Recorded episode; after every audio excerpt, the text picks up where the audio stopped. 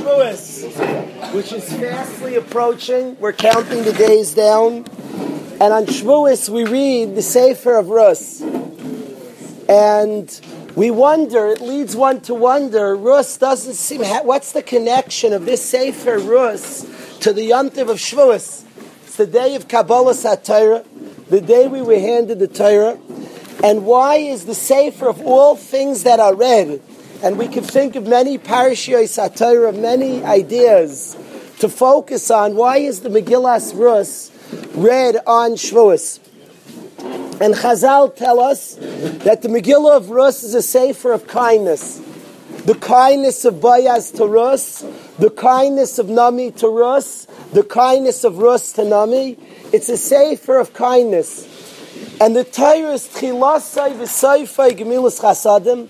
Its beginning and its end is kindness. So we read the Sefer of kindness on the day we got the Torah.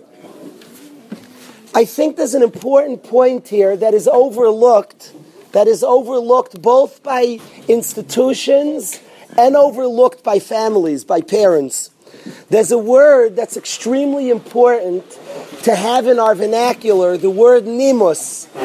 The, the Hebrew word nimus is a very important word to have in our vocabulary. I asked, we have a visiting Bacher here now, a wonderful, sweet Ben Torah. I asked him, what do you see? I asked him, what do you see in the yeshiva?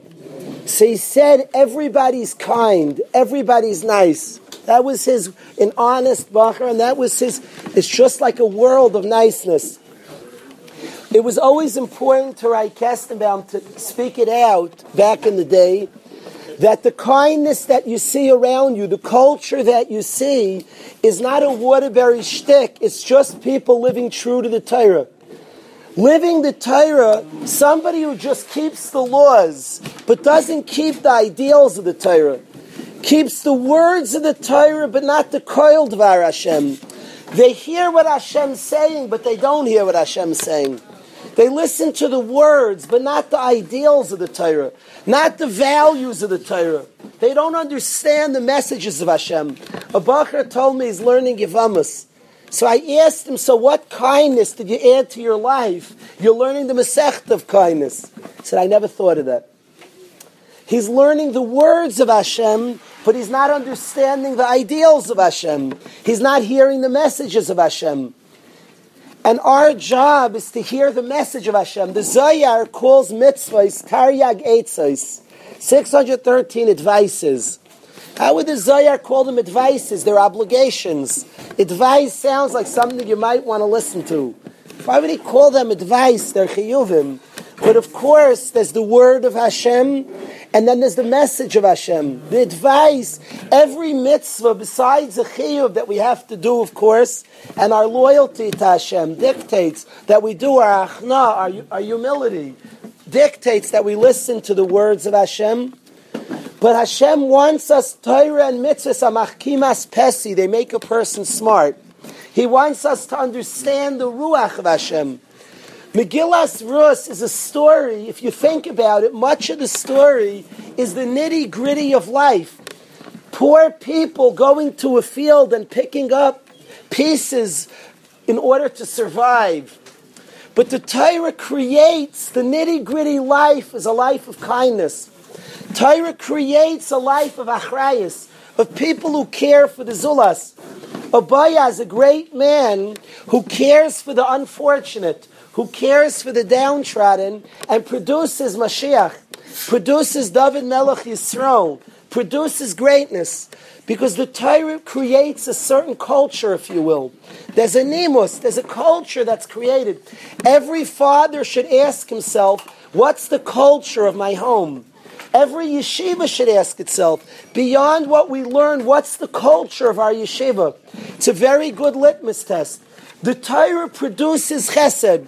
If the culture is one of kindness, of respect, of achrayas, of one person responsible for another, you're living Torah right. If the culture is not that, if you bake challah and they don't rise, you've missed some ingredient. If you learn Torah and the culture created in your yeshiva is not one of kindness, one of responsibility, one yid for another, one of love, one of acceptance, you are not being true to the Torah. The Torah followed correctly. The Koil Hashem produces the beauty that you see. We're in the presence of families that I want to talk about. We owe to speak about. There's a mishpacha. I will talk about them every time they come and when they don't come. There's a mishpacha here, the Rabinowitz family, Rabbi Yisrael Rabinowitz, Rabbi Yitzchak.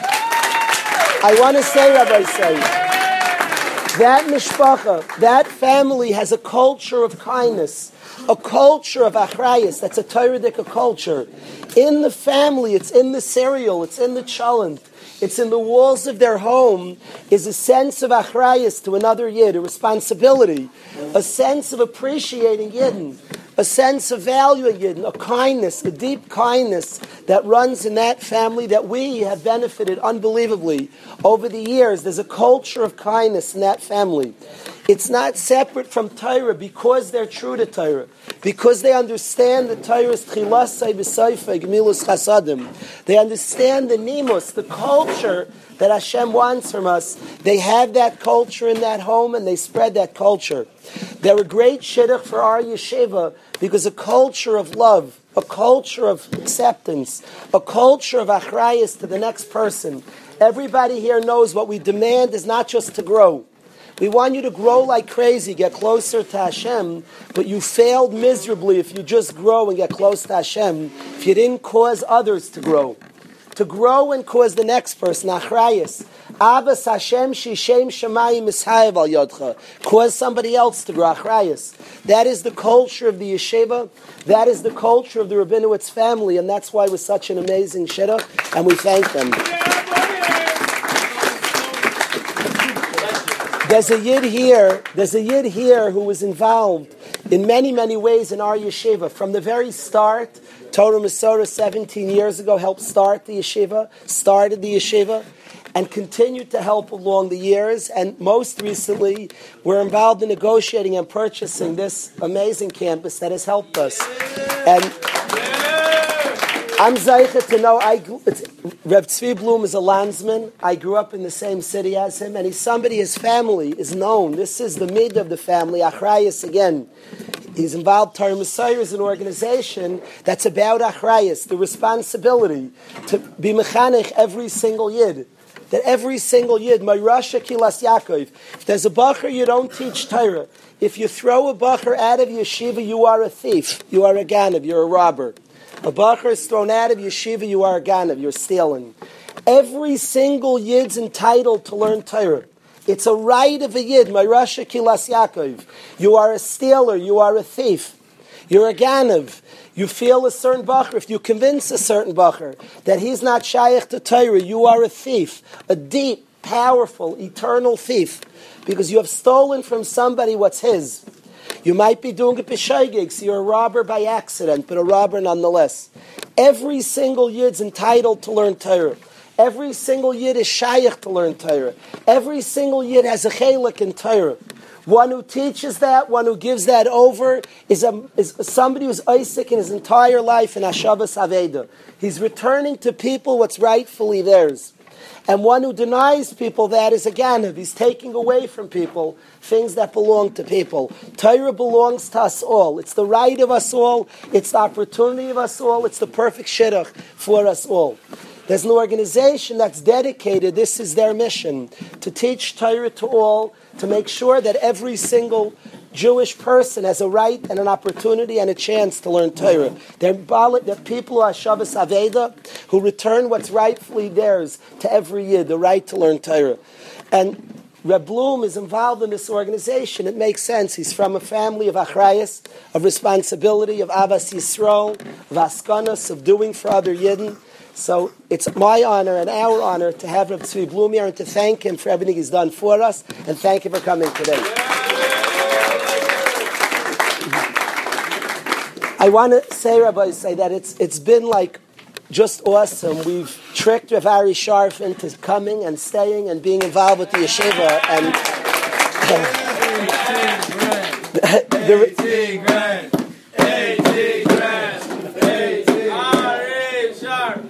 I have, I have a personal thing. To me, it's important that everybody involved with the yeshiva is on fire. Somebody shouldn't work for something. It's a job. Okay, we got to do it. It should be a passion. It should be a mission. Somebody asked me about the yeshiva. I, I was trying to describe the rebbeim. It's not, it's not a job. It's not, it's a passion. It's a mission. It's something we're all, our whole lives we're engaged in this. We're focused on this. It's just doing what we do. I was with a few Bachrim. We met somebody the day after this man. I was with Bachrim in Queens, a group of Bachrim. We met somebody, was a Rebbe. He was like, whew, Bein Azmanim.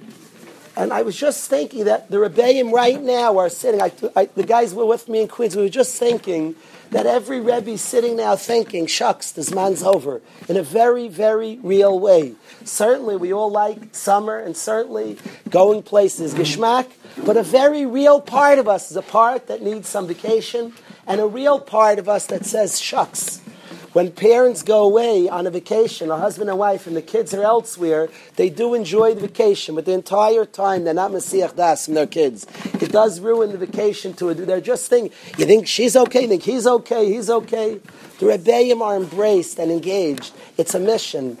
And when Rav Ari joined the yeshiva a few months ago and staying on for many years, he's not going anywhere. And the fact that it's become a mission, I can get called at any time, always with a fresh idea, but something why, how it's going to be better for the guys. Thinking the yeshiva, just going through. I love exchanging ideas, right? Rabbi Brownson and I will get together. Not every idea we think of do we enact, but we always want to be thinking about it, and you exchange ideas, and some of those become things we do to have another person who's thinking the yeshiva, every aspect, but with a passion, with understanding the mission, has just been remarkable. So, Rav Ari is going to speak in one minute. I want to thank him for his involvement in the yeshiva. Thank you, Rav Ari. there's, there's a welcome. There's a few welcomes here that are that are in order, and I want to welcome. There's somebody. To me, yeshiva's not walls. I'm speaking about a culture, a nimus a yeshiva's ideals. A yeshiva is a place of, of, of, of, of mission. It's a place of ideals. It's a life and a lifestyle. And each bacher puts his sincerity and his avoid in the yeshiva. That becomes the yeshiva. That is the yeshiva. The yeshiva bacher will enter in six years is you, is your yeshiva. Because you, with your sincerity. When I see a bacher, I see Maish Stern igniting with Rabbi yeah. Kestenbaum. So he is creating, he's building a yeshiva. He's building a yeshiva. He's making a matziv. When I watch my own son steig and grow and develop, he's building a yeshiva with his midas. Yaakov's making a yeshiva that other Bach will enter. So there's somebody here, you are living in somebody's yeshiva. Somebody who put in a certain culture. There's somebody here who early was involved in the yeshiva. We were zeicha to have. I want to welcome Heshi back home. For coming.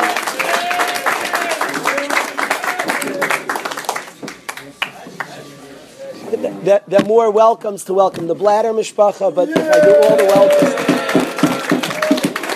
I, I want to say that everything I'm saying was cre- everything I'm saying and what I'm describing, I'm describing a culture. And one day, think about the culture of your family. It's not thought about enough.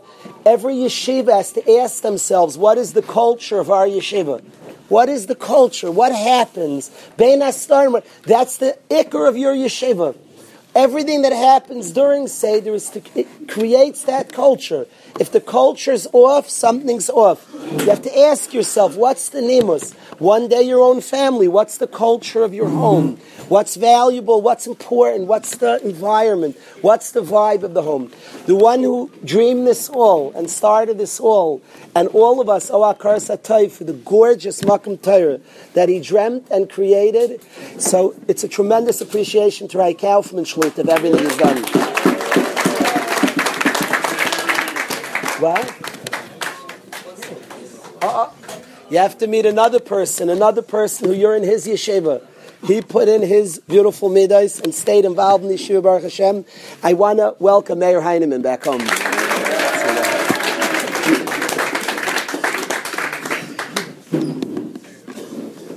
Yep, I'm probably leaving out some welcomes, but I, we all wanted ready Rav Ari Sharf to speak. So Rav Ari, take it away.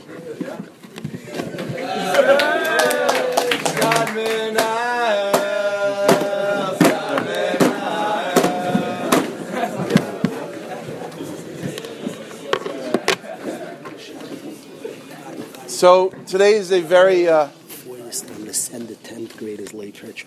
It was my delay. The 10th grade should go now with Rabbi Shapiro. You're late to your trip. The 10th grade should go to they're late to the church.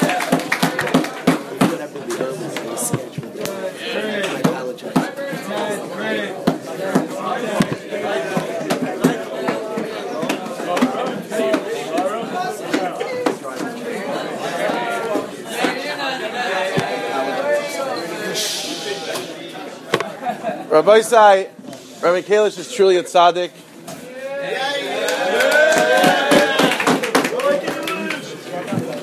Ever since he heard my speech a couple of weeks ago with some off color jokes, he always makes sure the 10th graders leave when I begin to speak. I, I just want to say that, you know, it's been, it's been many months now, and, you know, I've learned that Rabbi Kalish does not uh, read his texts. I actually texted him last night and this morning, and uh, I, uh, I can just read you part of what I wrote. Please refer to me as Rabbi Sharf and not Ari. And you can read, quote unquote, Ari is an incredible guy who's devoted to chesed. His, you want to hear the rest of it, or? It's got two off-color jokes, I'm going to save for the end. It's this way. But I just, I just want to say that it's been a few months now since we've been coming up with some really incredible people. And, you know, we've had really the people divided into two categories. We had people that were successful in business, that uh, not only, you know, through the ability to be successful in business, they're able to apply what they know to help the klal. And then you have people that are involved with klal work that uh, sometimes they need a little bit of a, a piece of advice from uh, someone who has some business experience. And if you go through the people that have been up here the past couple of months, each one of those can be put directly into a specific category, and one of the two.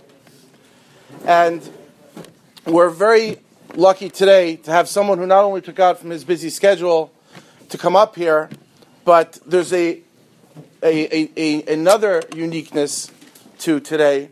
It's because the people who have come up here, we're introducing them to the yeshiva. We're introducing them to Durham. We're introducing them to uh, Rabbi Kalish and the mission of, of every one of you.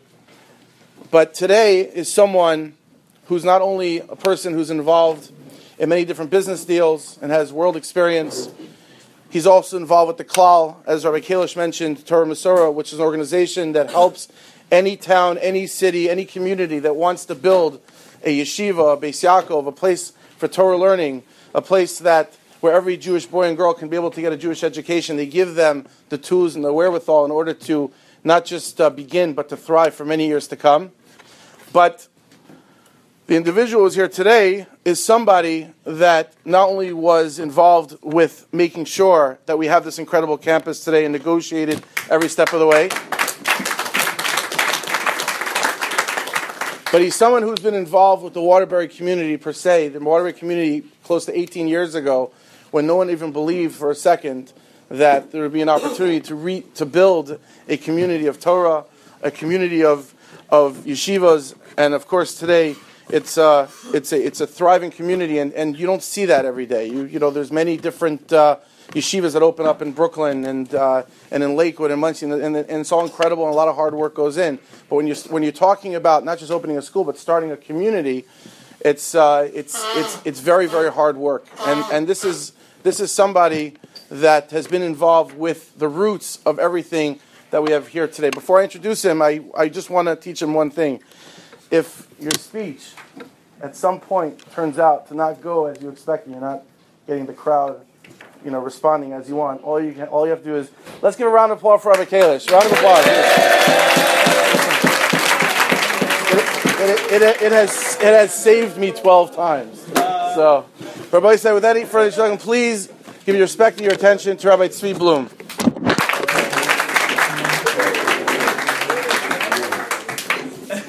You left the phone now? It's, it's recording. Everything's Let's give a round of applause to Rabbi Kalish.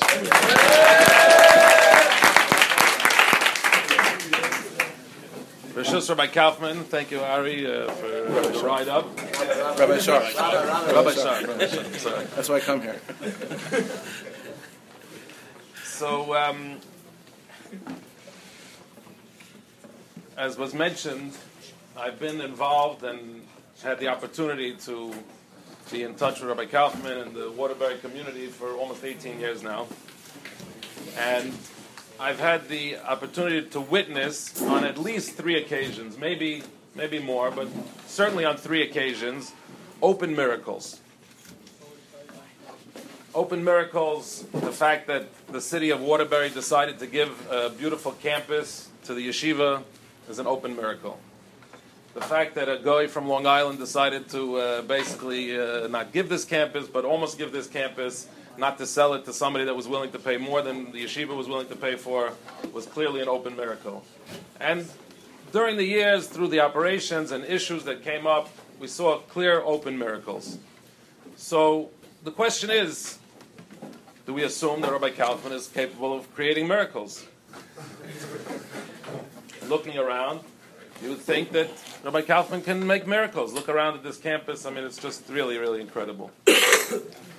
so, I just just this past Shabbos, Rabbi Brown spoke in Far Rockaway. He actually spoke to the boys' minyan, and he told a very interesting story.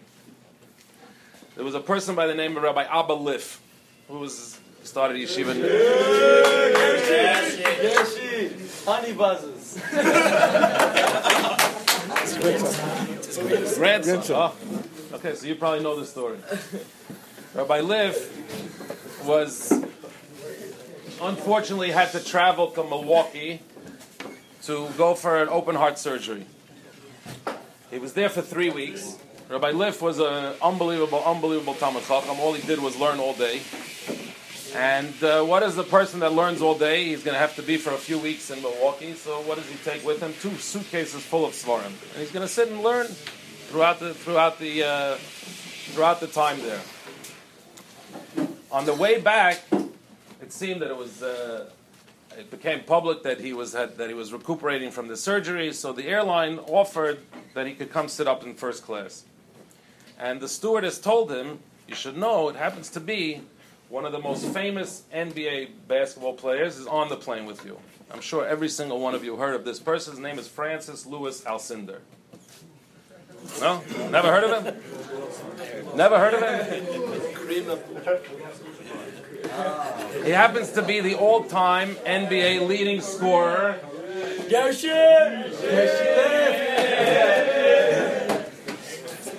The reason why you'd probably never heard of Francis Lewis Alcindor is because he's otherwise known as Kareem Abdul Jabbar.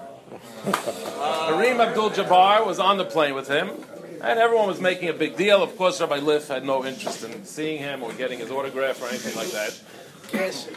Anyway, he lands back in Baltimore, and uh, he goes to wait for his luggage, and his luggage is not coming.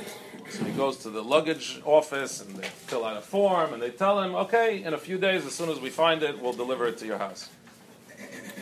He's waiting a couple of days, knock on his door, the airline comes and they bring him his luggage. He's looking, it doesn't look like his luggage. Anyway, he opens it up and inside is full of electronics, a boombox and a TV and he calls them up and he says, there must have been some, some kind of mistake. My, this is not my luggage. Anyway, we're going to check it out. A few days later, they come, they send someone to pick up this luggage, and they say, listen, we haven't yet located your luggage, but hopefully very soon, as soon as we find it and we figure out who has it, we'll get it to you. He's waiting a day, a week, two weeks go by, nothing doing. He never gets his luggage. Finally, one day, there's a knock on his door, and there's a Jew that happens to live near Baltimore. He says, I was driving on the highway from Washington to Baltimore, and I noticed some books on the side of the road. And I pull over, and there's these books, Jewish books, and I happened to notice, in one of the books had your name and address. So I put it all together. It's all dirty and wet from the, from the rain and the garbage. But I put it all together, whatever I was able to do. and I put it together and I brought it back to you. And Rabbi Lift looks down and he's so disturbed that somebody could disregard and not treat his sforim with respect. And he said, the hand that did this to these sforim should be punished. Three days later, in a preseason game, Kareem Abdul Jabbar gets into a fight with another player. He punches him and he breaks his hand. So, are we going to say that Rabbi Liff created a miracle? The answer, the answer is no. Rabbi Liff was not a miracle worker. Rabbi Liff had the koyach HaTorah. Rabbi Liff gave over his entire life to learn Torah and to grow in Torah. And when a person respects the Torah, then the Torah respects him. And that's what I could say about Rabbi Kaufman and this yeshiva. Rabbi Kaufman has a love for Torah, and he wants to share it with every single one of you. And it's because of that love that the Ribbono Shel Olam behaves in a way that is not normal and is miraculous. In many years from now, people will look back on the history and on the growth of this incredible yeshiva. And every single one of you will go down as a member of the inaugural year of the Durham campus.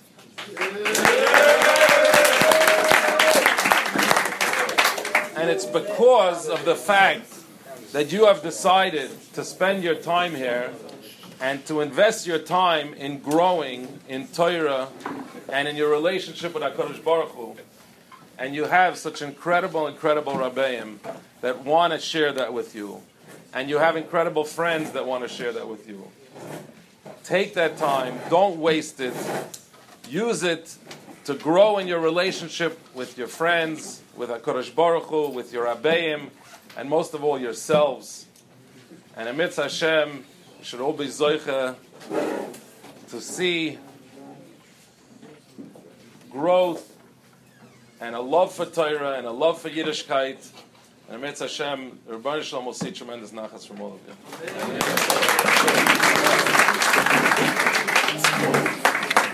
Okay, dismissed. I'm gonna tell you one quick story. Okay. All right, 11th graders, you can go.